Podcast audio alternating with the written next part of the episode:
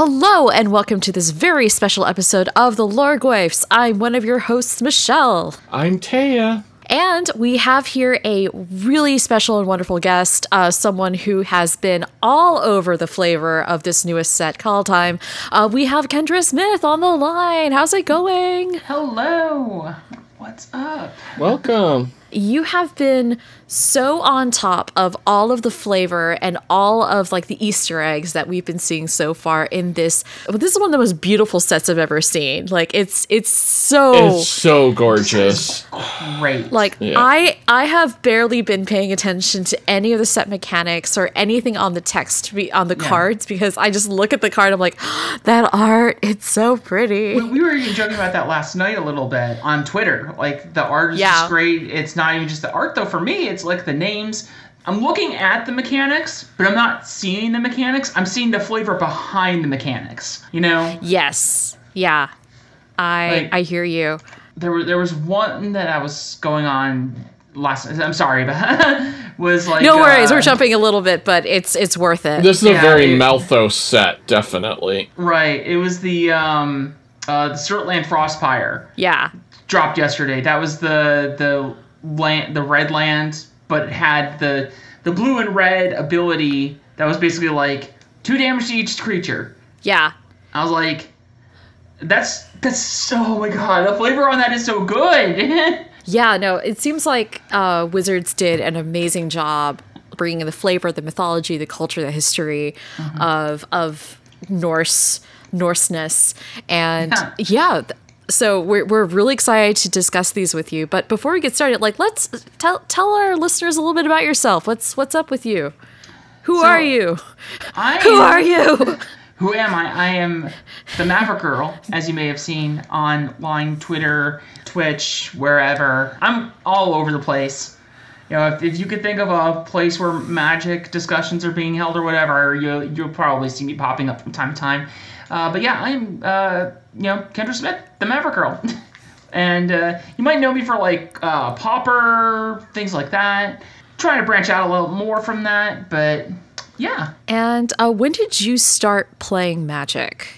So I started in um, 1999 with a little set called Urza's Legacy, Wow. and um, I started right around that time frame. Um, some of the first packs that I ever opened were like Urza's Legacy, Starter 99. I can actually tell you what my first rares were out of booster packs. Like I just I remember it. It was um, uh, Shivan Phoenix, Quicksilver Amulet, Armageddon, and Dakmor Sorceress. Uh-huh. I think there was like one other one, but like you- some of like those things. Uh, Lurking Skirge was another one. Oh wow. Yeah. Yeah. Like I recognize exactly one of these cards. I started playing in 2014. It- it so sure- I, Right. yeah. Sure beats opening, you know, in my first pack getting like a Lifelace or something like that. Oh my god. But I got a Sol Ring and I still have it. So Heck that's yeah. pretty cool. Yeah, I I opened a Phytotitan. I remember being really excited about that, especially in sealed because I was like it just didn't die. It just kept it's my big mushroom man, my big mushroom man. Yeah. Still have a lot of fondness for that card. Even Yeah. though it's not terribly good, but Right. it Yeah. you know, you never forget your first. Right, exactly. For me, it was like um, the whole thing was it was if you think about the time frame there, it was right when Pokemon came out. Ah, that's right. So, um, so here, so what happened was Pokemon was really taking off. Pokemon Red and Blue or had come out the year before. Uh, it was all over. You know, all anybody was playing at the time. I was in third grade, so obviously I was like right at that ripe age where everyone was kind of really getting into that ton. And um, in early '99, the Pokemon card game started actually coming out with cards. And I remember I bought some stuff with that, like some starter decks, uh, some booster packs here and there. Um, really kind of picked some stuff up around Jungle. But what happened was, uh, I we also used to do family get-togethers when I was living up in Buffalo, New York, and um, my cousin, who is like seven years older than me, saw me and my sibling playing the game and looked at us and went, "Hey, that looks a lot like Magic." It, for those of you who may not have actually played the Pokemon game but are here for Magic, Pokemon's very much like a simplified version of Magic in terms of game mechanics and stuff like that. So um, there's a lot of similarities to it, and he recognized that and was like, "Hey, why don't I like grab a couple little decks of jank together and we'll we'll go up to my room and play." So that's what he did. We did. Uh, he introduced us to it, and it's like, "Cool." You know, bought some packs after that. Saw some stuff here and there. There was a uh, uh, my family had enrolled me in a bowling league, and attached to the bowling alley was an actual like sport card store. You like Oh, wow. walk, you know open a door right through the um, bowling alley and just go right into the thing from the back end, and um, and they just had like displays of magic cards right there. So between rounds or whatever, or at the end of a game, I would just go over there and just be like, hey, I'm gonna go buy a booster pack. Nice. and do all, you know things like that. Funny, like when I started, the places you could buy Magic were sports card shops and like Waldenbooks, and that was that was pretty much where I got mine. Um, it was for me. It was the the little sports cards sh- uh, shop that I went to, which was called B and L Sports Sports Cards. Excuse me. Media Play. I don't know if any of you know what Media Play is. It's like a you might know like Fye and stuff like that. Think like Fye on like a um, or at least as it used to be. You know, all just movies, video games, CDs, stuff like that but on like a the size of like a Walmart or something like that. Oh wow. Like a Okay. full, yeah, like a full Yeah. department store just dedicated to this kind of media stuff. Obviously, a lot of like physical media has kind of died out a lot more lately these days. But you know, so obviously the the store and the franchise aren't around anymore. But it was a, that was a place where I would go to get a lot of those Magic cards. Waldenbooks was one of them.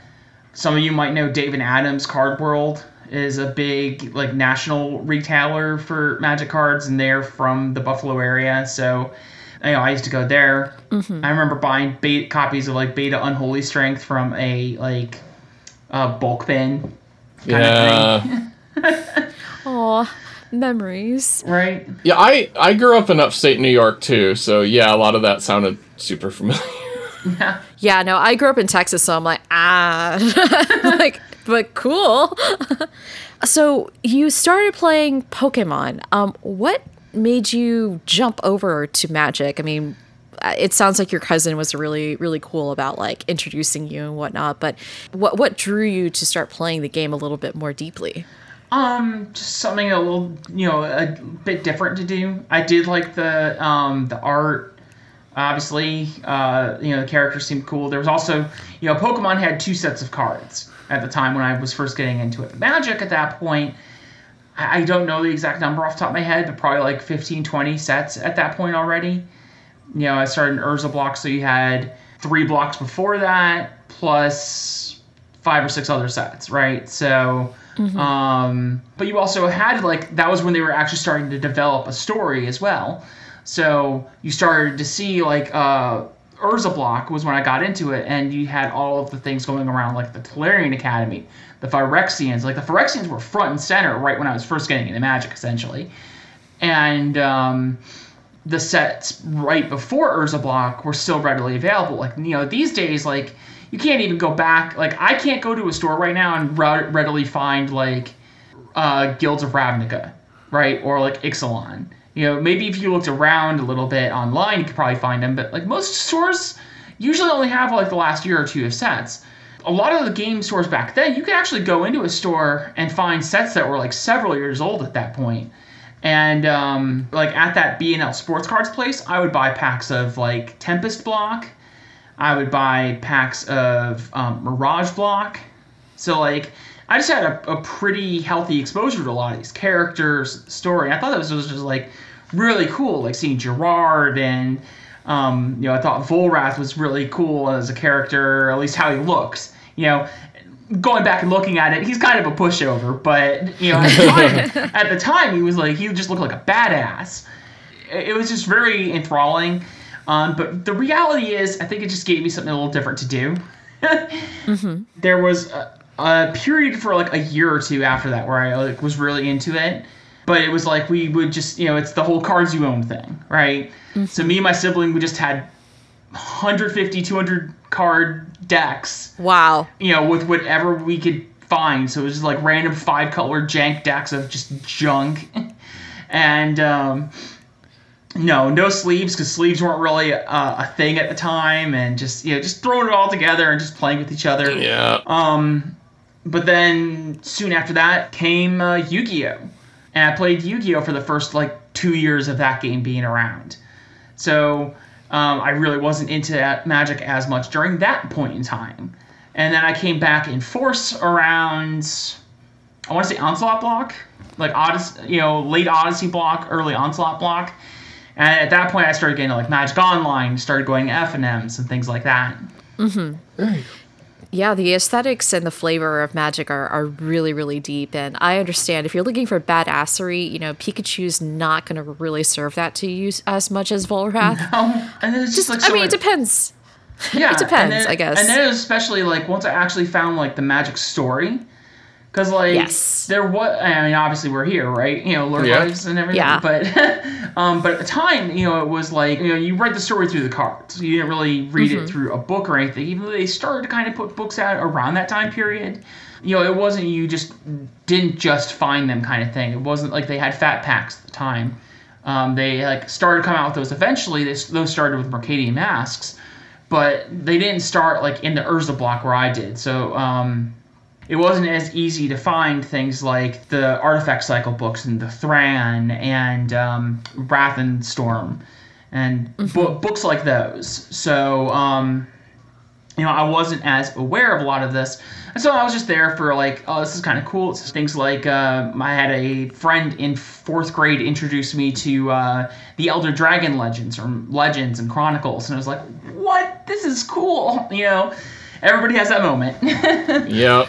Yeah. And but but then I actually bought a fat pack for Judgment, and it actually had the novel with it, and it had the no- the book uh, for Judgment with it. And so I read all about Kamahl and Jeska and Balthor, and it was like that was like where it really hooked me into it. Because then you had that going into Onslaught Block with all of that nonsense, and then into like Mirrodin and onwards. It was just like I started buying books left and right. You know, I, I still have some of my originals, not with me right now, but you know, I just I still have a bunch of those. Yeah, no, the story Magic story is is a very powerful part of this game and it's super cool that you just sort of got hooked in immediately and not immediately but like as soon as you dove a little bit deeper you really just sort of embraced I think with both hands. right Um, which It- is yeah. it was, and that's kind of what it was. It's just like you said, it's like the aesthetics. Yeah. The gameplay was very deep, and it's only gotten deeper as I've obviously you know grown and started to really learn and play the game more as a, a competitive player. But like just the aesthetics, the um, the gameplay, the story, and it's just kind of like the whole everything about the game was just so cool. Where you know at the time it was like Pokemon only had like a really finite kind of limitations, and I really started feeling that um, kind of early on. You know, I was into the craze Yeah. really hard during Red and Blue, and then Gold and Silver. But like once Ruby and Sapphire hit, I didn't own any copies of those. I bought a copy of like Diamond, I think, in high school. Like, but this is like years later. The card game had you know really dropped off. Even Magic wasn't as popular at that time. Um, I moved from New York to Florida in 2005, and just uh, I couldn't get games of Magic in for the life of me. And I actually sold out at one point in 2008 because I just couldn't find anyone. I was like, why do I have these cards still? Mm-hmm. Wow, that's hard to even imagine. I mean, and then the recession hit, and everyone's like, "No." Yeah. Um, yeah, it- that's a really good point. You know, take that Pokemon. Um, I suppose when your your main plot is a is a ten year old boy roaming around the countryside capturing small creatures, there's really not too far you can go with that. Right, and the, you know Oh, the, I the mean- card game only has so much depth to it as well. Yeah. You know, it, it's still a fun game. I, I, I highly recommend it, especially you know, and I'll say it right now. You know, like we all know, Magic, frankly, isn't really in the best spot as ter- in terms of gameplay. And I do think if people want a fun little experience to kind of get away from that, like um, loading up the Pokemon TCG online game and playing with some theme decks is a great time. Mm-hmm. Yeah, no, absolutely. It's it's fun. It's a different kind of fun, but it's absolutely fun. It's more like a sure. simplified fun, but it's it's just like you know, it's just so simple and it's just easy and Yeah, it's fun. like My friend is made of whipped cream and is going to go fight for me. That's great. Let's go do Yeah. this. exactly. Yeah, my son started learning magic at like five. He didn't really know how to play till he was seven, but when all of his classmates started getting into Pokemon around nine or ten, he tried it and he's like, This is too easy. I don't want to do this. Right. It's it's really fun for a while, and Yeah. then like it, it has its limitations until you start getting again into like the really competitive stuff. You know, like the. I, I know all of the. I have friends who are in, really into the competitive scene, especially because um, it didn't. I didn't touch on this at all, but I work at CoolStuffInc.com. Uh, I actually work at their, their main location, and uh, so we have people who play all the different card games. You know, um, we have the Magic players, and I'm obviously one of the more knowledgeable people uh, for the game with that. But then you've got like the Yu-Gi-Oh players, the Pokemon players. We even have someone who's like a bit of an expert with versus system and Yeah. things like that. So I hear all the different things about all the different games and what's going on with all of them. And like Pokemon, it's like it seems really simple, but the moment you start hitting that competitive stuff, boy, does it get crazy. Yeah. Oh, yeah. I can completely imagine that. You know, that's a lot about why you got into magic, which is really cool. I always love hearing people's stories. Uh, that's been like one of my favorite things doing these interviews. Um, what's your favorite format currently and why? So I am going to say legacy, probably. Like I said before, everybody knows me for Pauper. And that's because, you know, I really became well known for Pauper. I just uh, played it like crazy for a bit. I won some pretty major Pauper tournaments a couple times. I won the Star City Classic, the one and only Pauper Star City Classic event. What was the other one I won? Or I didn't win it, but I came like second in some uh, a Pauper championship at a GP Richmond a couple years ago. So everybody knows me for this format. I'm just gonna say that that is not my favorite format and never really has been. And getting into it was more of a necessity from the fact that it was a budget format because budget formats are pretty cool if you're looking for a cheap way to get back into Magic. But my my true love is Legacy. I, I love Legacy. I think it's a really deep uh, format with a lot of great gameplay. I get to obviously kind of like Pauper as well. I get to play with a lot of the cards that I grew up with. But the uh, the problem with Legacy is it's kind of expensive. Yeah. as, you don't say. as, as we all know, and um, and it, you know it's it's both not really as supported as it used to be, and um, the other factor was there was a period where I actually had a bunch of stuff. You know, I'm known as the Maverick Girl. yeah, I was gonna say that. And it's because one of my favorite decks of all time to play with is Maverick and Legacy. And what happened is I actually made a username on Magic Online as the Maverick Girl based on that. And then, uh, like a year or so later, became known for playing Pauper Elves on in Pauper and all that. And it's just like, so everybody knows me as playing Pauper with Elves, but nobody really talks about me with Maverick, and it's kind of funny. But I had the deck, and I actually sold it for some stuff, personal stuff that was going on in my life. And uh, and the reason I used to go hard on this, like I, there was a period of time where I had like seven legacy decks. The the reason that I uh, was able to do that was because you know I was at college. I didn't really have a lot in terms of like you know responsibilities, bills, things like that. Then I got into you know out of out of college. No, now I got to pay student loans. Now I've got a bit or a car, and I've got car insurance. You know now I've got all this other stuff, and oh, at some point now I got rent, and it's like I, I can't afford this legacy deck, so uh, let's play some pauper. But the reality, I like, I love legacy, um, and I guess if we're, if I'm not playing a constructed format or anything, then I would probably say cube. I just think there's so many different things you could do with cube that makes it um, uh, a new experience every time you play with it. Really. yeah. Yeah, no, I love limited formats personally, so I'm with you on Cube. I always feel like limited's like improv and constructed. constructed's like a stand-up routine. Yeah, I Almost. can see that. yeah. Yeah. It- it's sort of it's it's a little scripted, you know, you've gotta you've gotta save time for the beats and whatnot, but for improv, you're just like, what did I open and what is being passed to me? And I've gotta make something coherent from this. Right, you can have Um, some fun with it. Um, I just think with Legacy, like, it's so focused and so honed in at this point. There's a lot of real like richness to it. You have the, the the memes with it and the jokes with it is that, oh, you're dead on turn one, and like that happens. that actually happened to me in Eternal Weekend. Wow. This like this past year, I had a. Uh, uh, I was playing elves in Legacy, and my opponent was on one land spot, or not one land spot. That's a pauper deck. Um, oops, all spells. So they're not playing any lands really, and they just turn one me, oh wow. and they just got That's- me. You know, it's like yeah, sometimes you get got, but then I for every one of those that happens, I have a uh, a match where my game one took forty minutes.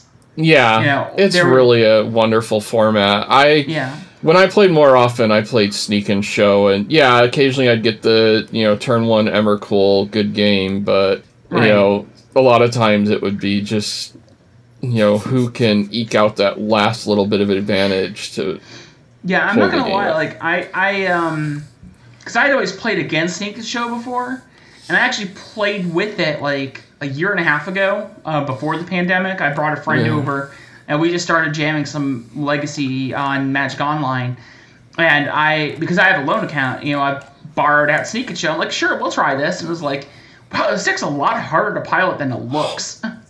It, like Yeah. it looks like it's so simple, right? You just play your your like Sol lands, your and your lotus petals and what whatnot, just to to spit out your creature real fast. And it's like, no, there's actually a lot more nuance to this. So let's move on to Kaldheim. So, like I keep mentioning, you've been so prolific on Twitter with your excitement about the set and especially about Norse mythology. Tell us about like when you when did you start learning about Norse mythology, like and what drew you to that very specific setting and like So- literary sphere. so there's a lot of factors with this. One of the bigger ones is that, as many people may or may not know, I am a metalhead, and I have been for years. To be honest, it's a, and I was you know I've talked a little bit about this on Twitter recently and such. It's it's a bit of a more of like a coping mechanism than anything. You know I do like a lot of other things, so you know I. I don't always like it when it's kind of like my brand at this point, but it's like it's it is what it is, right? And um, there is a lot of that Norse Viking imagery. You know, metal's a lot of like attitude, badassery, and everything. And epicness is a, another big thing. You know, uh, you have things like power metal where it's not necessarily the aggressive stuff, but it's like um, It's very like, intense, I it- think. it's yeah. very epic. And yeah. um, and I really g- got deep into metal. And I mean, like, if you could think of a, a metal genre, I've probably listened to it. You know, in some form or fashion, um, minus like one or two things I can think of off the top of my head. Like I've I've never really touched like stoner metal, for example, but um, that's not my scene. But I got into like black metal, which is that very dark, you know, it played off of a lot of like satanic stuff and everything. But there's like an offshoot of that, which is Viking metal. Now I know when people think Viking metal, they think Amon Amarth, right? But if you actually listen, if you actually look up Amon Amarth and look at what they have to say about that, they actually say we're not really Viking metal. We're more death metal with Viking themes. Viking metal is a lot more like black metal, or they use actual like classic folk instruments with their music. Or Amon Amarth is more about the intensity and the the epic storytelling uh, in the lyrics with the music kind of thing. And I started getting into a lot more of just in that stuff. Uh, I started exploring a lot of things. Uh, you had bands like Bathory, was known for being a very influential black metal band. And you know they started with a lot of that satanic imagery and everything like that. But then because a lot of these bands um, in that early black metal scene were very um, based in like norway sweden uh, places like that they actually started to branch out more into a lot of like vikings and norse mythology and stuff like that. And i started looking around and i actually started getting to know a few people on the internet uh, who told me about things like uh. And I, I may be pronouncing that wrong. I've never actually heard someone actually say the word to me, but it's um, it's basically modern day Norse paganism. It's uh, it's uh, like a Reconstructionist movement kind of thing, and they, they were using like some weird butchered kind of thing where they were mixing it with like Wicca and Satanism, and it was just weird. But it got me interested. You know, I started looking into it on my own time, I started finding books looking into different places on the internet, like Reddit and stuff like that. And I started exploring a lot of that, you know, and uh, I'm going to be honest with you, I don't talk about it very much because, um, as I know has been showing up quite a bit recently in the news with things like the uh, uh, Capitol insurrection, Yeah. stuff like that, um, there are a lot of like white supremacists and neo Nazis who like to appropriate the a lot of the imagery and symbolism, and uh, that's very common even in a lot of these people who are in are like groups who are into like Norse paganism and stuff like that. And so I just I I don't want anything to do with them. like wh- why why would I want to be associated with that? Absolutely. I mean, it sounds like also a lot of what those folks are doing with this belief is also just not consistent with, you know, the actual tenets of it, which is pretty And- and par for the course for a lot of religions. It really is, especially in things like yeah. just Reconstructionist and all that.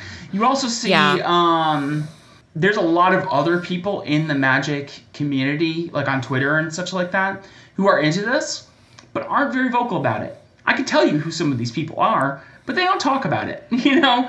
And I don't even talk to them about it. But I've seen things, and I can see, yeah, they're into this, and it's just nobody wants to talk about it because nobody wants this stigma. Nobody wants this association with themselves. I've had, um, I'm not wearing one right now because my um, the like leather band for it broke. But um, like I normally actually wear a Mjolnir pendant. It's uh, made of amber. You know, some people recognize that, some people don't. But when people, um, uh, I've had people tell me like see that I'm wearing one, and they'll tell me, yeah, if you wore that where I am from, you would be treated as a Nazi. And it's like, hmm, that's good.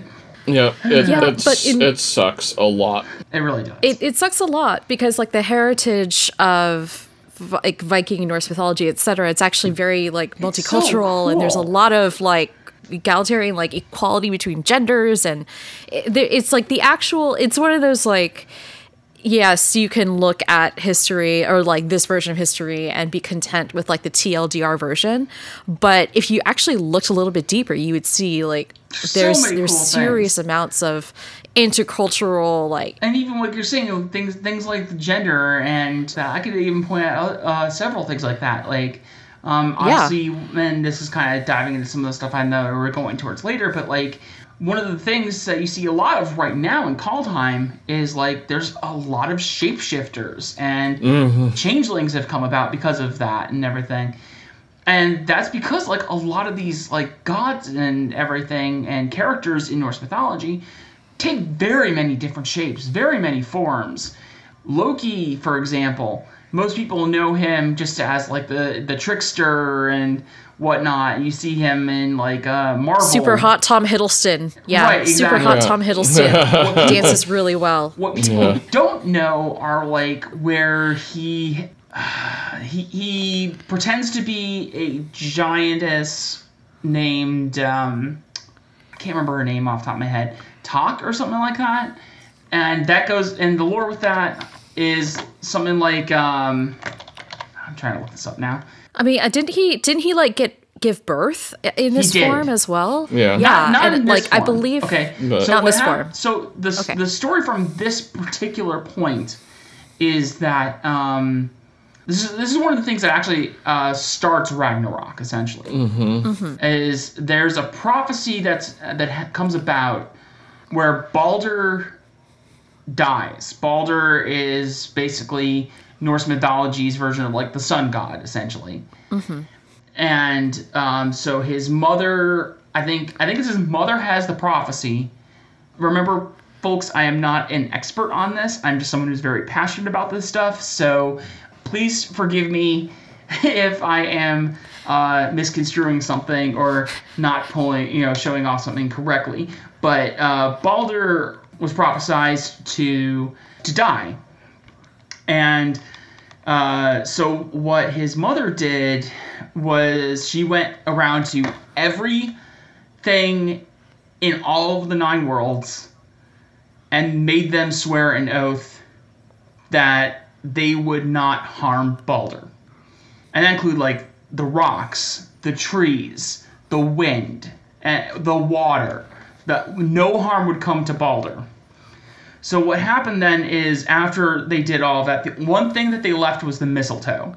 The mistletoe was so innocent that it couldn't do any harm or anything. Mm. And so what the gods then went and did is they started playing with each other and started throwing things at Balder because he's invulnerable, right? So they started throwing things at him. And there's this one god who's blind. And Loki goes over to him and says, Hey, you should get in on this fun. And he's like, Well, I'm blind. He's like, Loki's like, Don't worry, I'll guide your hand. And hand puts mistletoe into his hand and throws it at Balder, and the mistletoe kills Balder. Then what happens is this one person named, I think it's uh, Hermod, goes and uh, rides Sleipnir, uh, Odin's horse, rides to Hel, which is the ruler of the dead. I know, very creative, right? Um, and uh, and they find uh, Balder is there, you know, held uh, by hell, and so Hermod asks her to let him go, to let uh, Balder go, and Hel's uh, response to that is that uh, basically prove it, show me that everything in the all the nine realms will weep for his death and mourn him. Same kind of thing. Goes around to not just the, the people and all the humans but also like to the the cows the sheep the grass the trees the wind the rocks. Everything weeps except for this one giant talk or tack or something like that. I can't again i can't remember. Like i'm trying to look it up real quick but i can't find it off the top of my head. And um this person does this giant does not weep and does not mourn Baldur's death and everyone is pretty sure that that giant is Loki. So this is a, a female giant who is Loki, and then you also have um, the horse thing, which is what we were getting at before. Yeah. Um, there's Yes. there's a myth where um, the the long and short of it is a stonemason comes and bets that he can build a fortress wall around or the home of the gods in a certain amount of time. The gods think that it and no harm will come of this, so they um, that he won't be able to do this at all. So they bet. Uh, the stonemason says like, "Hey, if I do this in this time, I want to win the hand of the lovely, beautiful Freya." And Freya's like, "What?" But they also again don't think he can do it. And Loki says, "Well, you know, he's he doesn't really stand much of a chance. Why don't we give him a little bit of a fighting chance, right? We'll let him use his horse, but no one else can help him." And so because of this, they realize, "Oh, hey, this uh, the stonemason's doing really good." Like, he's kind of killing it. He's probably actually going to make this deadline. Loki, you got to do something about this, man. You're the one that said he could use the horse to pull his cart. You know, th- you're responsible for this. Go do something. What does Loki do? Loki turns into a mare, seduces the horse, and runs off into the forest. the, the stonemason becomes angry, reveals that he's a giant, and oh, Thor kills him. And then later, Loki comes back, and he has given birth to Sleipnir, Odin's horse, which also, I might add, begs a lot of questions about the card Cosmos Charger that exists in What does that mean? Well- what, what what kind of nonsense? Well, what does silliness it is- mean? What is Where what, did this Yeah. Uh, what kind of nonsense is- is Tibalt getting into? Which that actually Sybil. brings up a really good point is what is your you know your favorite aspects of Norse mythology that have been represented in the cards of Kaldheim so far? I mean, just everything. Like there's there's like everything feels like it's being represented really well. Again, that's kind of what I was getting at a little bit before when I was talking about the Surtland Surtland Frostpyre, right? Yeah. Um, the reason I love this is Surtland Frostpyre, which uh, I'll also have some more to say on some of that in a second. Surt is the fire giant in the story of Ragnarok who brings about the decimation of all the nine realms and burns them all to the ground. So when I see Surtland Oh. Frostpyre, which is the land of the giants, that deals two damage to all creatures, and is burning them to the ground. Yeah. The flavor there is Oh, just so good. That, That's now you see what I was so talking about good. before. And there's a, a constant recurring theme of fire and ice in um, Norse mythology. You see that there. It's very present. The there was the land uh, slumber mound, and it's the land where you can sacrifice it and use its ability, and it destroys a land, and you make a troll. So you are making a troll from the land itself, which again is like a very Norse thing that happens in like some of the stories. Like the origin stories basically say like man and woman were basically made out of clay and then given life. You know.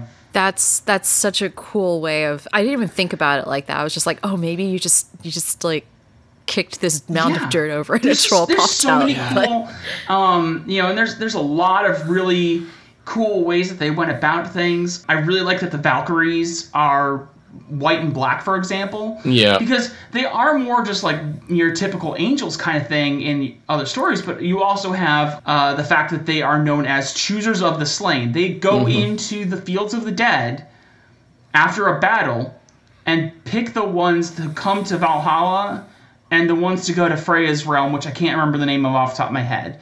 And so the the common misconception is that if you die in a glorious battle, you will go to Valhalla. That's mm. not always the case. You sometimes go to a a beautiful field of flowers in Freya's realm 50% of the time. yeah, it, it's Ascent of the Worthy was just previewed today, and the art on that card and just the story is so freaking amazing. the gods themselves are very cool, and I really like their how they're kind of playing with a lot of the themes with a lot of it.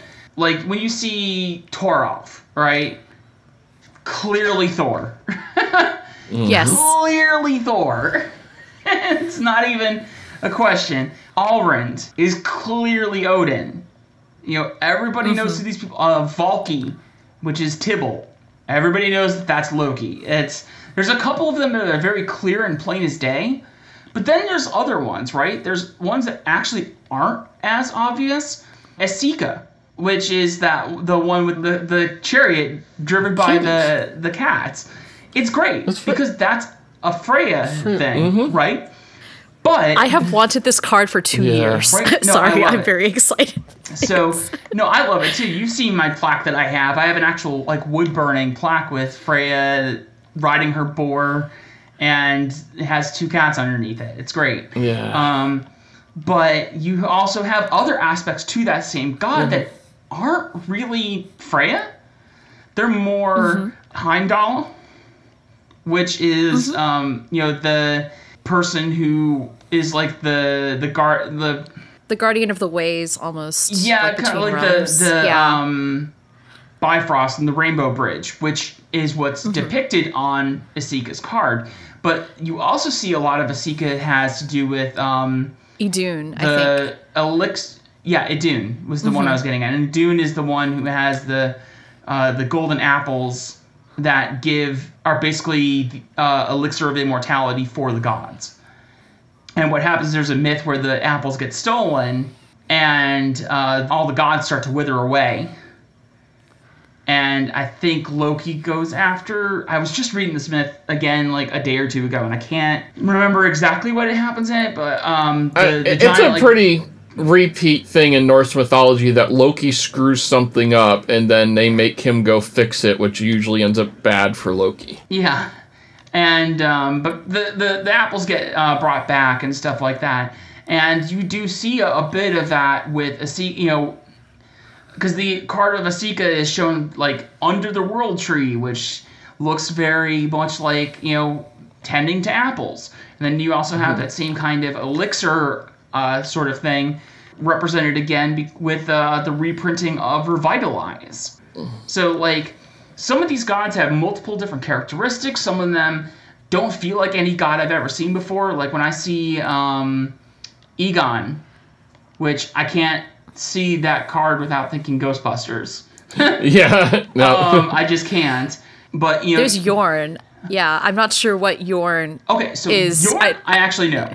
Oh, okay. I was just like, he's just very sexy and has a lot of stoats. He has a, a coterie of stoats, a a stotery, if you will. So um, he is actually more of like a gender bent copy of uh, Skadi, the who mm. is the Norse goddess of like winter, snow, skiing, things like that. And she's actually like she is like actually a giant, but is also like a goddess. And that's this is another thing you see a lot in Norse mythology is that there's a lot of details that are actually kind of vague mm-hmm. and because again like i said remember how there I, I mentioned that there are a lot of ways to like name the characters and depict the characters like odin for example let's just say use him as just a very quick example right a lot of people know him as being spelled o-d-i-n but there's also like Wotan. yeah woden and there's also like odin as in like o-d-e-n Yeah. and there's there's a Yep. lot of different ways that these characters are, these names are spelled. Obviously, there is a vast land and sea and everything where these tales travel. And think about like a game of like telephone, right? These are these are not tales that were actively like written down until like hundreds of years after they first started. So they there's a lot of variations and differentiations between a lot of them. So there's a lot of vagueness with a lot of them. In fact, I know Ethan uh, Fleischer was talking about this in a nice long thread where he was detailing a lot of details and actually said that that was one of the things was like, yeah, some of this stuff is really vague. So we're just kind of working with it the best we can and trying to make things work. So and it does really show that in, in a lot of regards. But um, but yeah, no, like Skadi is the um, the goddess of snow and all that, and goddess of winter. Jorn is the god of winter. So uh, pretty cut It and makes dry. sense. Yeah. I, I also really enjoy the um the representation of and I don't know if you if you if you have more to say on this, I would love to your interpretation, but like the animals of the set are so Yeah. are really like they I feel like they are very front and center almost. Yeah. And especially since we see so much of that changeling and shapeshifting within Norse mythology, we see this here. Yeah, and, and there is a lot of that kind of stuff too with um, obviously Norse mythology. One of the things that got me excited the most when I saw it was, um, for example, uh, the World Tree itself. Yeah. which is just called the World Tree in Kaldheim, but is uh, Yggdrasil in um, in Norse mythology. When I saw that, I'm like, there has to be a legendary squirrel. We have to get Ratatoskr. Like, there's just we have to, right? So when they finally previewed, God, what T- Toskir? yeah, Toski, bearer of secrets. I've lost it. So the the thing with this is there in uh, in Norse mythology there's the uh, Yggdrasil, which obviously is the world tree, and the squirrel Ratatoskr goes up and down it, delivering messages. There's an eagle sitting at the top, who doesn't have a name, and a dragon at the bottom named Nidhogg, I think it is, and he the the Nidhogg bites at the the base of at the roots of the tree, and there's like stags that run around it as well. So there there is definitely a lot of like animal representation in a lot of these you know stories and imagery, and Tosker delivers messages between the eagle at the top and uh, the dragon at the bottom, and it's usually like insults between the two of them. I was imagining just like a text was like, sup. Yeah. So when You so up? when I It's like, you up? so when I saw the like, most people didn't notice it. They just saw the squirrel front and center.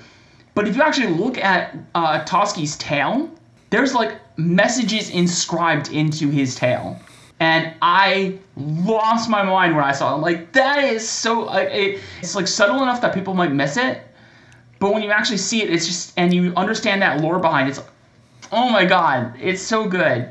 They did such a good job with it. Oh, I hadn't even noticed that. Yeah, like you mentioned, and I even knew about the squirrel, but I didn't notice in the art the messages in the towel. That is so cool. I, I saw the messages in the tail because I remembered that, and I also freaked the heck out. I was also like, "Oh, "OMG, bearded squirrel, what?" But Yeah. And Toski is is just a beautiful like.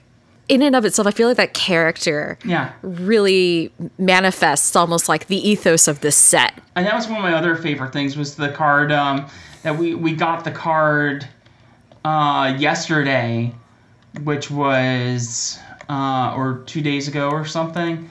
It's pandemic time. We all all day is Yeah. blurred together. Yeah. Well, this this was a uh, So, when this card was previewed, understand. it was in uh, like I think Portuguese or something. So I didn't I don't know that I didn't know the name of it off the top of my head. But it was uh, in search of greatness, and it has Hmm. Toski with a wolf, which I would think is uh, Sarulf, who is like the Fenrir thing, which was actually another thing I was going to go into.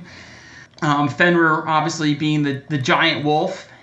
So I think I don't think In Search of Greatness necessarily features uh, Sarulf, but definitely like a wolf.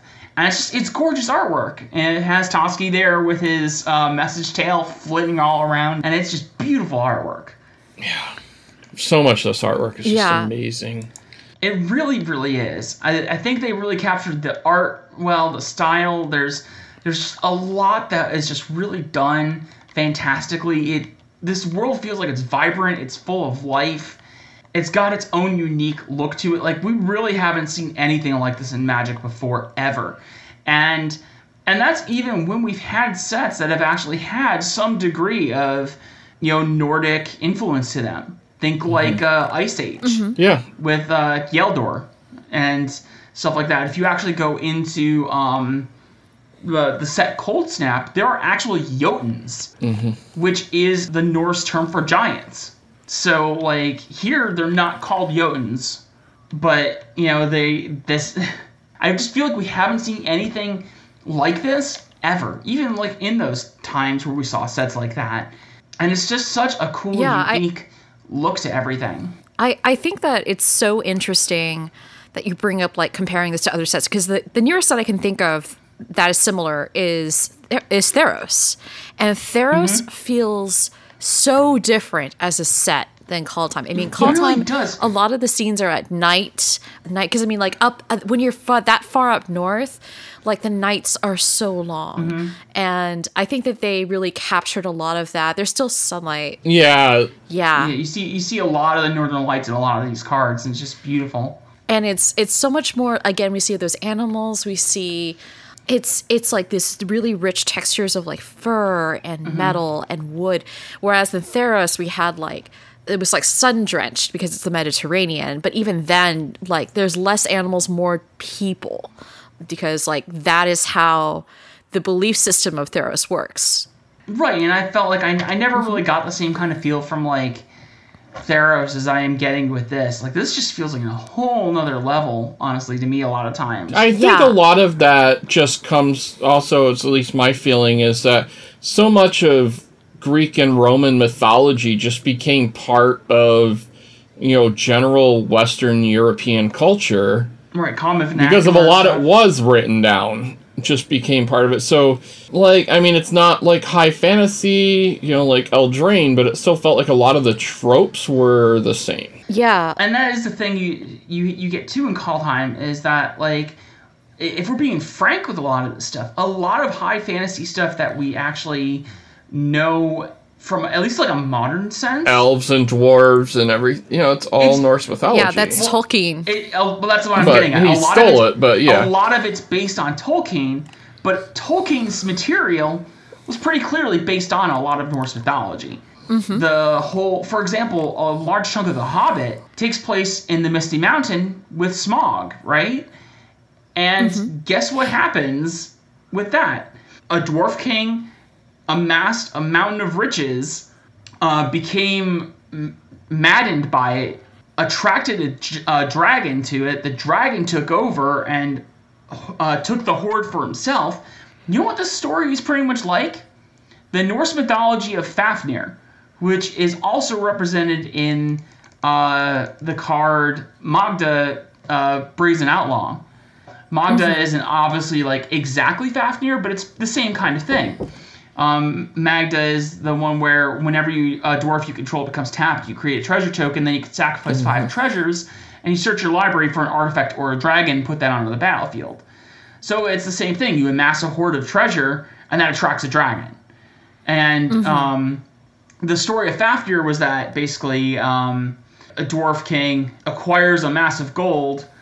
Um, his son kills him, which again, this kind of goes back to the um, the Hobbit, where the dwarf king's son comes back to reclaim the gold. Mm-hmm. But the dwarf's son kills him, takes the gold for himself. The gold is cursed, and he slowly becomes corrupted and turns into a dragon. Wow. And so he becomes a dragon hoarding over this mountain of gold and treasures and stuff like that. It's so interesting that you mentioned that because, as you're correct, I feel like a lot of modern high fantasy is based off of Tolkien and, and in turn has its roots within Norse mythology.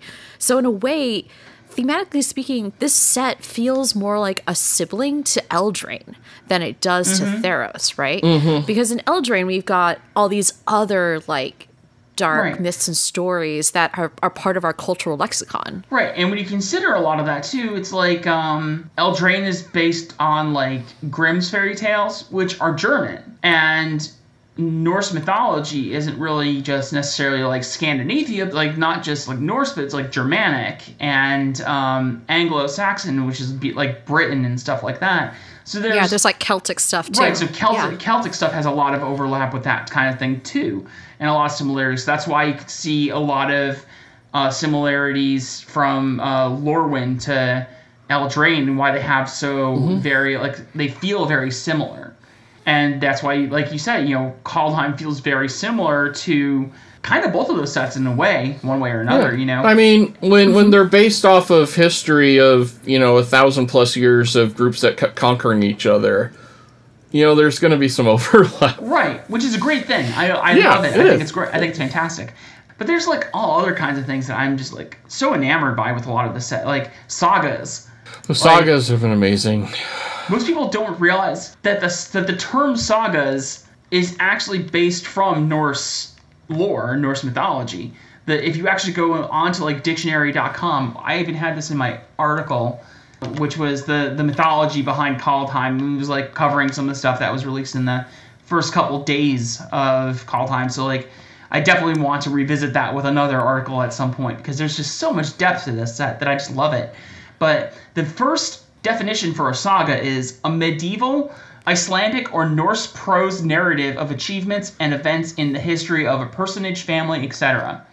And then it's any narrative or legend of heroic exploits, which is mm-hmm. kind of how we've come to know it in Magic. But like, mm-hmm. you just it's almost like you just can't have Kaldheim without sagas, just from that sense. Plus, frankly, sagas are just some of the best design we've seen in Magic in like several decades. So Oh yes, absolutely. That that actually goes uh, segues perfectly into like mechanics. I I mean I love this idea of like sagas returning home almost as it were to a setting that birthed them, mm-hmm. culturally speaking. But there's all but you said like there's this like thing of exploits of heroism of like conquest and glory and and discovery that's part of this culture and this mythology but we also see like that within the reflected in the mechanics as well so like for example boast i know that you had some thoughts about um boast in particular Yeah, so like boasting, and this is me like knowing a bit about like modern day like Norse paganism and stuff like that. Again, I don't I don't claim to be an expert. I haven't really explored a lot of this because, and frankly, I haven't had the real desire to because of a lot of the neo-Nazi kind of stuff, which I you know I don't necessarily want to keep bringing up, but it's like it's hard to escape that when it's it's so intermingled into this kind of thing. But there's a thing in a lot of like uh, rituals with Norse uh, paganism called like uh, bloat, which is like uh, spelled like B L O T. There's you know obviously different spellings of this kind of thing, but it's you. It used to be like a blood sacrifice. You you would actually give like you know sacrifice like animals and you know things like you know sometimes you'd sac- do like more human sacrifices. That's where like if you've seen Midsummer that was a lot of that was based on actual like things that used to actually happen but there's elements to that ritual that involve like sitting around a table passing a horn around uh, full of like meat or something and sitting there and boasting about your achievements and your accomplishments and your things like that like boasting is like an actual like big kind of like Norse thing mm-hmm. in terms of like that Norse mythology, Norse paganism, and frankly, I saw that in the leaks, right? So everybody saw the Vorinclex leak. You know, if you were paying attention to that, of course, not saying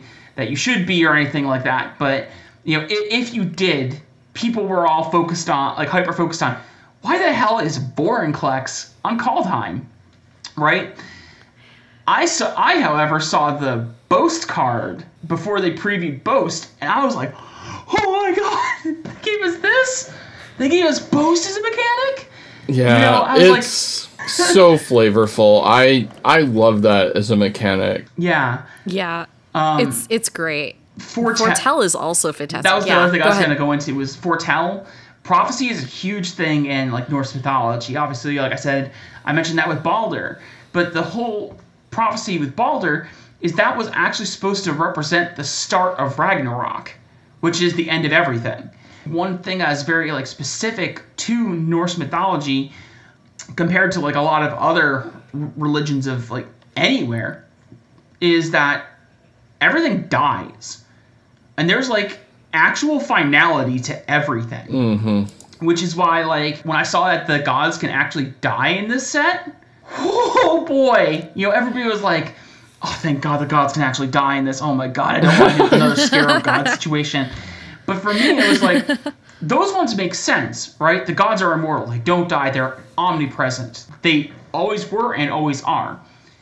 In Norse mythology, though, the gods can like come and go in power kind of thing. In fact, there are actually multiple groups of gods. The one everybody knows is like Thor, Odin. These are the Aesir.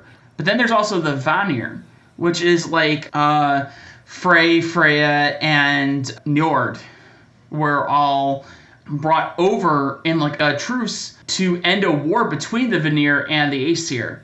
Through all of this, the gods can die.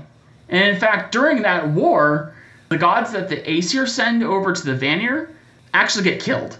and they're uh, and they send back the the head of one of them to Odin himself. so when, when I saw that the gods could actually die, that was another mechanic thing. It was like everybody was just like so happy, like, oh, I don't need to deal with, you know, I can actually get rid of these damn things. And it's like, well, it's actually just a flavor thing, and I love it. But that was the whole thing with Foretell, though, was like Ragnarok was never told as a myth. Like it's not portrayed as a thing that happens. You know, like you see the story, uh, like going back to like Greek mythology, things like um, Prometheus. That's what I'm thinking of. Is portrayed as he is the person who gave fire to man, right? And it's something that happened. It's an explanation for things that have happened or that are happening. Ragnarok is a prophecy and isn't shown as something that did happen, like a lot of stories would be, but it's shown as something that will happen. So it's it's portrayed as a prophecy, and that's the thing. A lot of prophecies are a, a common thing that happens. So foretell, in terms of like flavor, is right at home in a set like Kaldheim. Like it's just it, it fits so well. Yeah, and it feels different than Scry, Yeah. right? Because Oh yeah. Yeah, because in Theros, like prophecy is also a big thing in Greek mythology. Oedipus, for example, um, and and other things. But I, I always got the feeling like in Greek mythology, it was always just like very specific and very much the now. Whereas things like Ragnarok, like that is a big thing. And not that there aren't smaller pr- like prophecies and whatnot within Norse mythology, but the Right. big that was ones. like the big big one. One of the big differences is in Theros and like Greek mythology, prophecies are something that the gods give to humans. Mm-hmm. Where in Norse mythology, the gods are just as beholden to the prophecies as anyone else. Right. And there's there's several other things. You know, we're going on to all the other mechanics and everything. Obviously, snow is a big mechanic, but that's because it's it's Norse. It's it is in the, like the snowy parts of the world. And then you've got things like um, shapeshifters and uh, changelings. Like I was obviously talking about Loki before, but Loki is not the only one that changes shape in these stories. Not by a long shot. Not even then. Even that Odin same loves- story, and I was mentioning that. Um, there's the Jotun that turns into a stonemason and then turns back into the Jotun later in the story. There's Odin, who frequently travels as other people, which we've already seen in that first story with Kaldheim, which had uh, Alrund posing as just a random person Yeah. uh, with Runai's uh, ship, right? Uh, I know there's like stories where like Odin, you know, basically like bursts into someone's home and starts bur- boasting about things that he knows about and things like that, and tell you know tells people about things that he knows.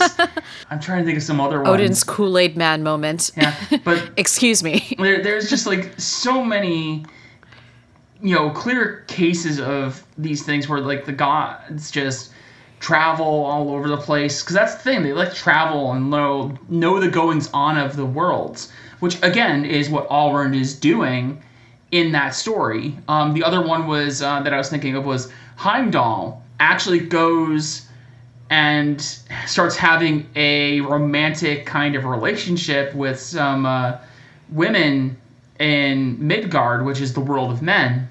And the children she gives birth to basically starts the line of Danish kings. So, Oh, wow. like, it's something that you see a lot of, and just like it just it's so on point with a lot of that, you know. Yeah, no, absolutely. It's it's so beautifully done. I really wish we had at least another set to really Oh, explore the 10 different realms. Um, they all look amazing. I really want to see what it's like on like basically just do like an Epcot tour. Yeah. Yeah. Actually, wouldn't that be epic? That's like the most epic Viking thing I think of. Let's have a drinking tour of all 10 realms. I'm not gonna lie. just drink around the world. Tr- drink around the world tree. Right. I'm not going to lie. Kaldheim is one of those sets that makes me really, really miss blocks the way they used to be. Mm-hmm. I think I miss it for a lot of reasons. I think Magic has suffered since we lost the three set block. And I think that was because there was a lot more mechanical cohesion with a lot of things. The worlds worked with each other. Even when they said they were sizing it down to two set blocks rather than just no blocks at all, was that they were concerned about complexity creep. Have you all looked at this set? It is Yeah. It is so it is so very Okay, complicated. okay. Like I I tried I tried looking at it and I was like I'm just gonna look back at the really pretty art. So have, have, have you have you read the card Aegar, the Freezing Flame? Not yet. Okay, okay. Uh, let me let me read this one. It is one blue and a red for a three three legendary giant legendary creature giant wizard. It's uncommon, and it says whenever a creature or planeswalker an opponent controls is dealt excess damage. If a giant wizard or spell you controlled dealt damage to it this turn, draw a card. Oh god, that one. Yeah, no, that was ridiculous. Like- I was like, okay, so you've got to check for like at least three different things to happen in order for this effect. And it's like It's just that so many things that's to gonna be a lot of. of fun. And it's like it took me like Yeah. three times to read like and understand what that did. And I was like, what is going on with this thing? I am looking forward to trying to play this set. Yeah. I, I am very much looking forward to trying to play it because I think it's going to be a challenge, but a, a good one. Right. So I'm looking forward to I think Yeah. the limited environment is going to be like fantastic though. Like it looks like it's gonna be a lot of fun to play. yes, I am very excited to draft this set and the little bear thing in arena. I forgot about that. What's your favorite card that's been previewed so far? All right. So I don't really have like a single favorite because I'm just in love with the whole set in general. But I, I could talk about a couple things that we haven't really talked about at this point so far. So one of my favorites is Koma, Cosmos Serpent. Mm-hmm. He, obviously, he's like the big serpent. He is he is Jormungandr, who is one of Loki's uh, children that he has with uh, Angerboda, I believe her name is, who is a giant, and she gives birth to Jormungandr, the world, the serpent that encircles the world and bites its own tail. Fenrir, the wolf, who one of the gods keeps as a pet until he grows too large and too vicious, and they have to bind him, which is how Tyr loses his hand, and then mm-hmm. they give birth to Hel, and everybody knows Hela in Thor Ragnarok these days, right? As oh, she's Odin's original son. Well, mm, not really. Yeah. She is the son of Loki and Angerboda. And she's half alive and half dead. Yep. Which yeah, which is thing I was why say. Odin like like nope nope just get the heck out of here and tosses her. Yeah, yeah. Odin exiles Hel to Helheim, which is in one of the realms of the giants, I believe, and that's where it becomes like the land of the dead. And then there's um, Jormungandr who gets thrown into the sea, which then he grows large enough that he encircles the world, bites his own tail, and when he releases his tail, that's one of the signs of Ragnarok. And then Fenrir again was kept as a pet, and then grew to be too large and too unruly, and so they had to bind him, and he's he stays bound until the start of Ragnarok. Mm-hmm. But like when I see Koma, Cosmos Serpent, and I'm not even talking about the original, the you know normal pack one. I'm talking about the cool uh, showcase version. And I think look now that I think about it, I'm looking at like not just this showcase version, but like several of the other ones look like they're in basically whatever the Kaldheim version of Ragnarok is. yeah. Like this looks like it's in a Ragnarok type scene, which is unknown person battling Koma in like a raging sea and stuff like that. And you know what this is clearly referencing? This clearly looks like somebody found the cover art for Amon Amarth's album, uh, Twilight of the Thunder God, and made this out of it. Because what happens is at the end, in one of the climactic battles in Ragnarok, is Thor, who is generally seen as the nemesis of Jormungandr.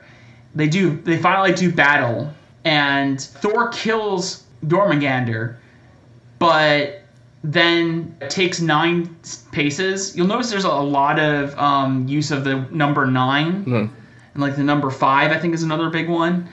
He takes nine paces and then collapses and dies dead on the ground from uh, poison. So when I see this, this is a representation of that battle happening. Now, what I've since learned is that we also have that newer card, Fynn the Fangbearer, that was previewed today when we're recording this, who is one in a green, legendary creature, human warrior, death touch, 1 3. Whenever a creature you control with death touch deals combat damage to a player, that player gets two poison counters. But the real trick there is the flavor text, which says, Uh huh. Come, Koma, and reclaim what you lost. Or does the Great Serpent fear a rematch? We have Toralf, who is the clear cut Thor analog, right? Mm-hmm. This character is clearly riffing on part of Thor's mythology from the original myths, in that he is the one that does the battle with Koma, and instead of Thor doing the battle with Jormungandr. So it's it was very interesting to see this popping up. Um, so I, I just I really like that dynamic between those two. I like Kardur and Kardur's vicious return because it looks very much to me like this demon is kind of supposed to be the Cert uh, Surtur um, analog for Kaldheim, where he looks like he's coming back to burn the world to the ground. And that's the thing, like they, you know, they added demons. Demons aren't really a thing in Norse mythology, at least not that I'm aware of. So like seeing them in here was a little jarring, but like they're making good use of it. Essentially, is kind of where I, I feel when I look at it, and it's clear that they brought it in because demons are one of Magic's really popular creature types. You know, And does fit the aesthetic really good, if not the mythology. Right, but it looks like he's kind of that Yeah. same thing. Like he's there to like he's he, he's the Doom Scourge, so he's there to Yeah. bring doom, which is what Surtur does. But um, the one that I really really liked, the one card that I really really enjoyed, when I actually looked at what this card is doing, is the Trickster God's Heist. I love this card so much. So you have to look up the art for this card. You just you have to. It's beautiful artwork done by Randy Vargas, and it's one of the one of the sagas.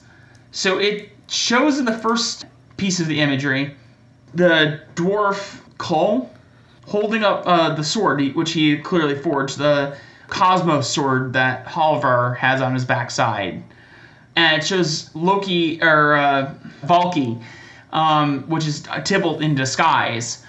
And it shows Valki there waiting with a sword, like a sword behind his back. And then in the next uh, image, it shows the dwarf was stabbed with the sword. Uh, Valki took the sword back, and then it shows him actually revealing himself as Tibalt and holding the sword. This is a really clear mythological reference that I think a lot of people might miss if they're not well acquainted with Norse mythology. So there's a myth where Loki goes, Hey, I'm going to prank the gods. And as a prank, he goes and cuts off Sif's hair. And she wakes up, loses her mind, and threatens Loki uh, to break every. And I think Thor comes out and threatens to break every bone in his body. And Loki's like, whoa, whoa, whoa, whoa, whoa, whoa, whoa, whoa. I can fix this. I'll go to these dwarf brothers and have them not only make Sif new hair, which he does, but I can get them to do other things as well. So they, he goes and does that, and the dwarf brothers go and make three gifts, and one of those is Sif's golden hair. I think one's And- Mjolnir, right? Yeah. Uh, No. Well, yes, but no. Uh, two other marvels. Not only the hair, they make the uh, ship Skidbladnir and the spear Gungnir. Ah, And okay. and then Loki says, "Hey, these are really nice." And then what he does says, "I think I can get a little more out of this." And he goes to another the dwarf brothers and says, "Hey, I bet my head that you guys can't make gifts for the gods as nice as these other dwarves did." And so they make the uh, boar that becomes Freya's they make the ring uh, Draupnir, which is also referenced in uh, another card from the set called Replicating Ring. Because Draupnir is a ring that every every ninth night it drips out, quote unquote, uh, eight new copies of itself. So when you look at Replicating Ring, you put a night counter on it, and then if it has eight or more counters on it, you remove them and you make eight copies of I loved that, That design card. so much when I saw it. It, it was because it, it's it's exactly what it is. Yeah. It's exactly that Yeah. reference. But then, so what Loki does when he's doing this, because he doesn't want to lose, the, he's like, uh oh, I might lose this bet, right? yeah. Because these are really nice. And so he goes and turns into various different forms to try and distract the brothers to throw them off of their work. And for the most part, he's unsuccessful, except for one part, he comes in as a fly and bites one of the dwarves on his eyelid, and the bite draws blood. The blood runs into the dwarf's eyes, and he has to wipe it away so he can, you know, actually see what he's doing. They're in the middle of forging Mjolnir, Thor's hammer. But because of that brief moment where he like wipes his hands away and uh, takes a minute there, the handle actually comes up short. So it's seen as like the one flaw with the hammer. They bring the, all the gifts back. The gods love them, and um, even with the Mjolnir's one little fault to it, because you know you think of a hammer, it's got a really long handle. But then you think about even like the Marvel one, right? Think about how tiny mm-hmm. that little handle is. That you know compared to the whole rest of the hammer, it's tiny, and that's actually by design because that's how it is in Norse mythology. And so the gods love it. The gods determine that the dwarves won the bet. And Loki says, Well, to get my head, you'd have to hurt my neck, which was not part of the deal. so he gets away with it. Wow.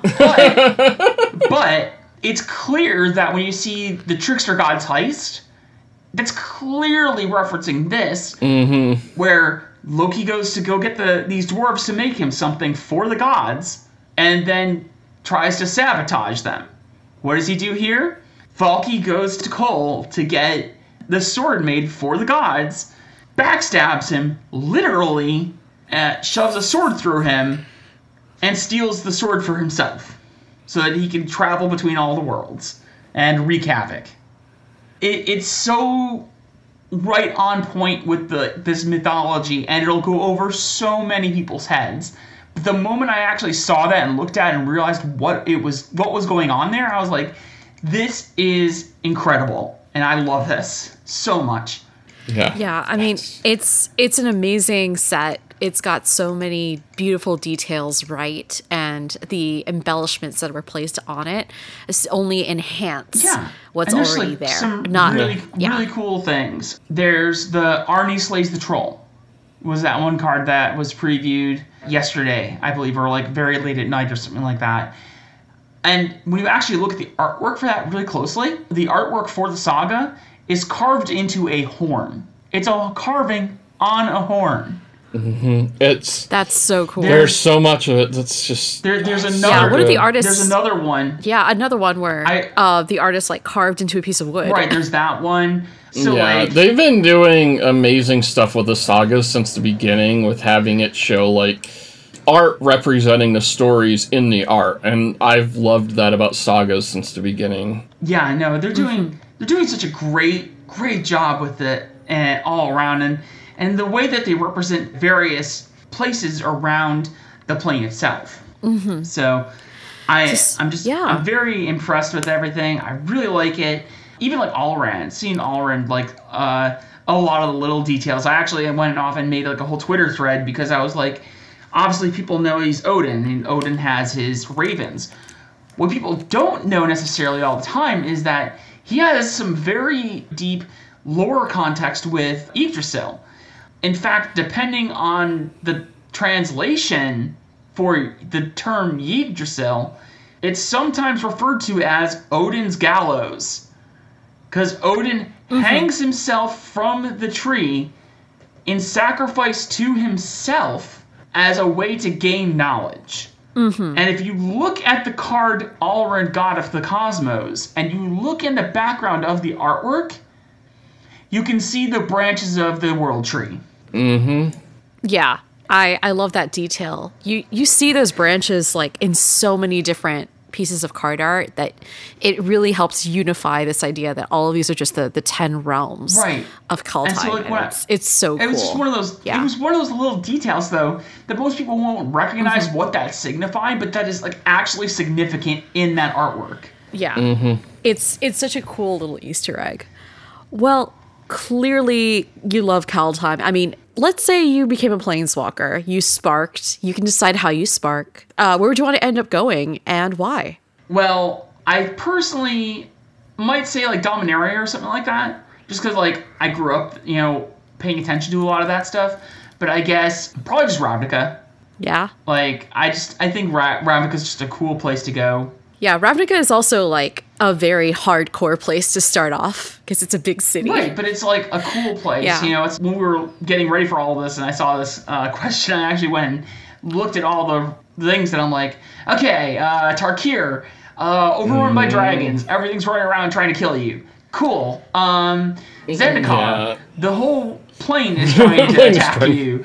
Uh, cool. Yes. Alara Yeah. is still reeling from the fact that it all just remerged together. Uh, New Phyrexia, no. No, just Innistrad, just every- no. Innistrad, everything's trying to kill you. Like, yeah, I, I think Ravnica or um, Kaladesh seem to be the most popular answers yeah. for that. Eldraine one, was actually one that I thought about too. You know, Yeah, Eldraine's- El- Eldraine's pretty tame. Yeah, there's like a lot of the trickster stuff there, like the Yeah. fairies messing around with everything. But I think on the whole, it's it's a actually probably a pretty tame world. It looks very dark and very grim from like all the artwork and everything a lot of the times. But I think the play itself is actually pretty reasonable. I mean, one thing you're guaranteed about on Ravnica, at least, is plumbing and coffee. yeah, Yes, these are important things. Plumbing, especially. Plumbing is very important. They have like gutters. They have an actual sewer system. This is this is we cannot stress the importance of these things. Public works. Yeah, it was, it was very, very, interesting because obviously I'm one of the things that I've been working on lately is a, a jumpstart talking about the different guilds, and I'm actually trying to look up little details about the guilds, and I'm like, huh, I didn't really know that like the Golgari actually ran a lot of the plumbing for a lot of the stuff. I'm like, that's interesting. Oh yeah, I mean, it makes Yeah, sense. we do a lot of the plumbing. But it's like, I yeah, and the reclamation. Yeah, I'm like, I didn't yeah. think about a lot of that stuff. Like, yeah. How would your spark ignite? um, I don't know. Bills winning the Super Bowl? Maybe I'm not so. I'm not a sports person, but I yeah I gotta rep that home team. You know. Yeah, I, I've been I've been following your comments on that as someone who also grew up in upstate New York, and yeah, it's it's been nice to see, even though I'm not a big football person like I was in my youth. Right. Well, I, I never understood football. I, I I've never been a sports person. I never really got rules for a lot of these sports, even though you know I'm into all these games and everything. I just could never wrap my head around it. But it's just cool to see you know you see it and watch like the home team you know crushing it. So cats or dogs? Yeah, cats or dogs. Mixed, I would say. It depends on my mood. A cat dog. Ah, yes, the rare breed. The rare breed Um, of cat dog. Like I like I like cats a lot, but I like dogs too. So I'm like kind of both. I can't I can't I can't really choose Um, one. Yeah, we, we love all the animals. Um, What would you say your color identity is? I usually say somewhere in the realm of like Naya. Um, I think is a pretty pretty good way to define myself. People know me as that like hard rocking punk metalhead, so very like Gruul in that sense. But definitely there is a bit of that like weight in there. You know, I am very primarily red. I am a very mm-hmm. very passionate person who also kind of gets a little angry a little too easily. you know, I when you start to look at a lot of the the identity of what what red represents, I am very red. Oh yeah, I I am so core red. It, it's I, I lean more Jeskai than Naya, but it, it's very much the same. It's core red, whatever you end up Yeah. going. Yeah, I'm I'm also more of a Jeskai, but sometimes I think I'm Esper.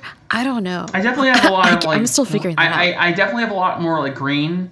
Now, obviously, even like being into paganism, and obviously we're sitting here talking about natural uh, Norse mythology, which has to do a, a Yeah. lot with nature and things like that. It's like it's just it comes with the territory. It's kind of like just is that thing.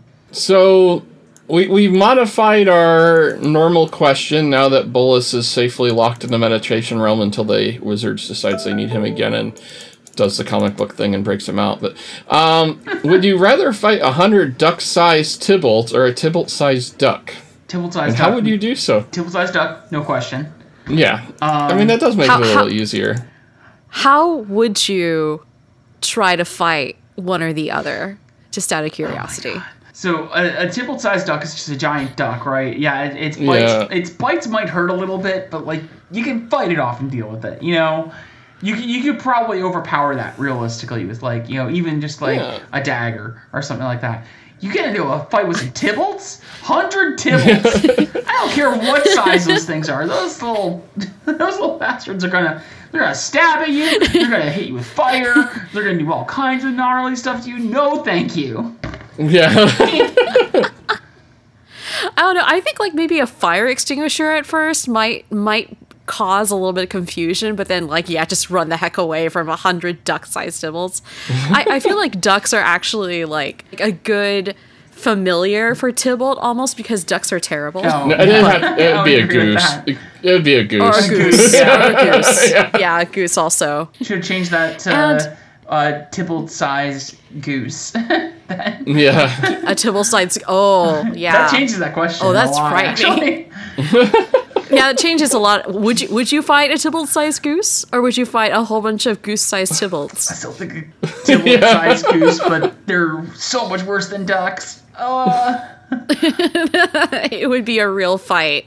it would. Well, thank you so much for spending uh, so much time talking with us about how awesome Call Kaldheim is. Uh, it's been a real pleasure to have you on.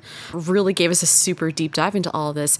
If people are looking for more of you, where can they find you? Largely these days, you can find me over at Twitter, twitter.com slash the Maverick Gal, because somebody took uh, the username the Maverick Girl and has never tweeted, followed, or anything. Mm, But you can also find me on Twitch at twitch.tv slash the Maverick Girl. I am less active on there than I used to be, but you might still find me on there. And uh, you can also find my articles. I have an article on coolstuffinc.com uh, every Wednesday. That that's pretty much where you can find me. Sweet. Thank you so much. This has been fantastic. As another absolute Norse mythology fangirl, it, it's been a great discussion, and yeah, I. I've really enjoyed this set. I can't wait to get my hands on it and get those curly, curly foils that I'm sure I'll be receiving soon. The, the one, the Uh, one thing I really want from this, this is this is like the one set where I actually wish I could get my hands on a foil rare sheet. I like. Have Oh yeah, that would be need. amazing. I have such a money need. I've been thinking about what to make this year for Desert Bus, and I just got this crazy, awesome idea, which is what if I did like a porcelain horn? Oh man, that would and be then I sick. like oh. did like a saga thing Yeah, on it. do, like, That all would kinds be- of That would designs be on it. Yeah, I, I will say Oh my one goodness. thing before we wrap this up. I just have to get it off my chest. I hate the names Axgard and Surtland. I hmm. hate them. I hate them so That's- much. no worries. I hate yeah. those names. that. Yeah. Understood. Yeah. I guess they were just like, it's a place where a bunch of dwarves live. Let's just name it Axgard. yeah, I get it, but I don't like it. I 'Cause don't Gimli. like No, it. yeah, They named something else. It's too on the nose. It's too on the yeah. Well, then, thank you again so much. We are so excited to have you here, and we're going to be definitely keeping tabs on you as the rest of Kaldheim season nose. unfolds. Yeah. Absolutely. Thank you so much for listening to this episode of The Loregoyfs. Thank you again to Card Kingdom and our patrons on Patreon for sponsoring us, for um, making great conversations like this possible. We couldn't do this without you. You are the golden apples that keep us going. yeah. so, with that, I've been one of your hosts, Michelle. I'm Taya. And thank you again to Kendra, and we will see all of you next time. Bye. Bye. Thank you all for having me.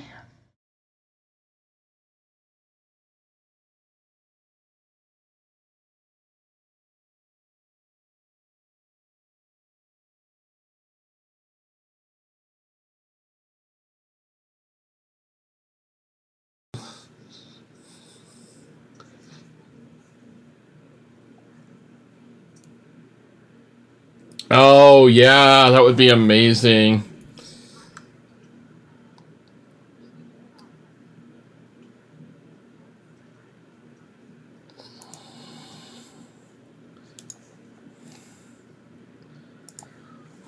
Oh, that would be am-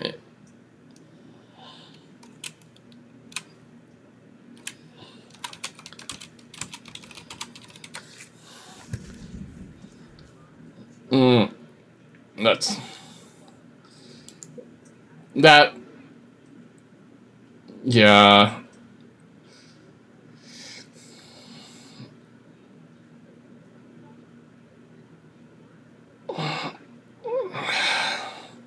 No, yeah, don't.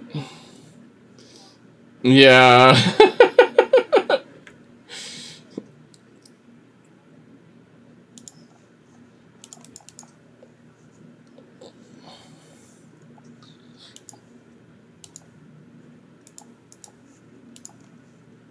Absolutely. And, uh, no.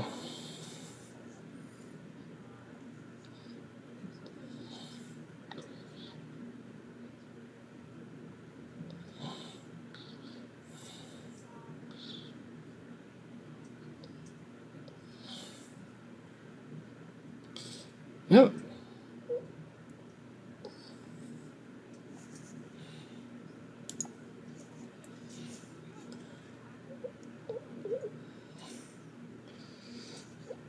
Yep.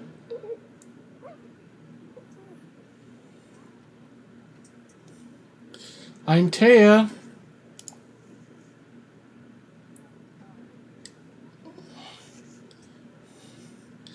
Bye.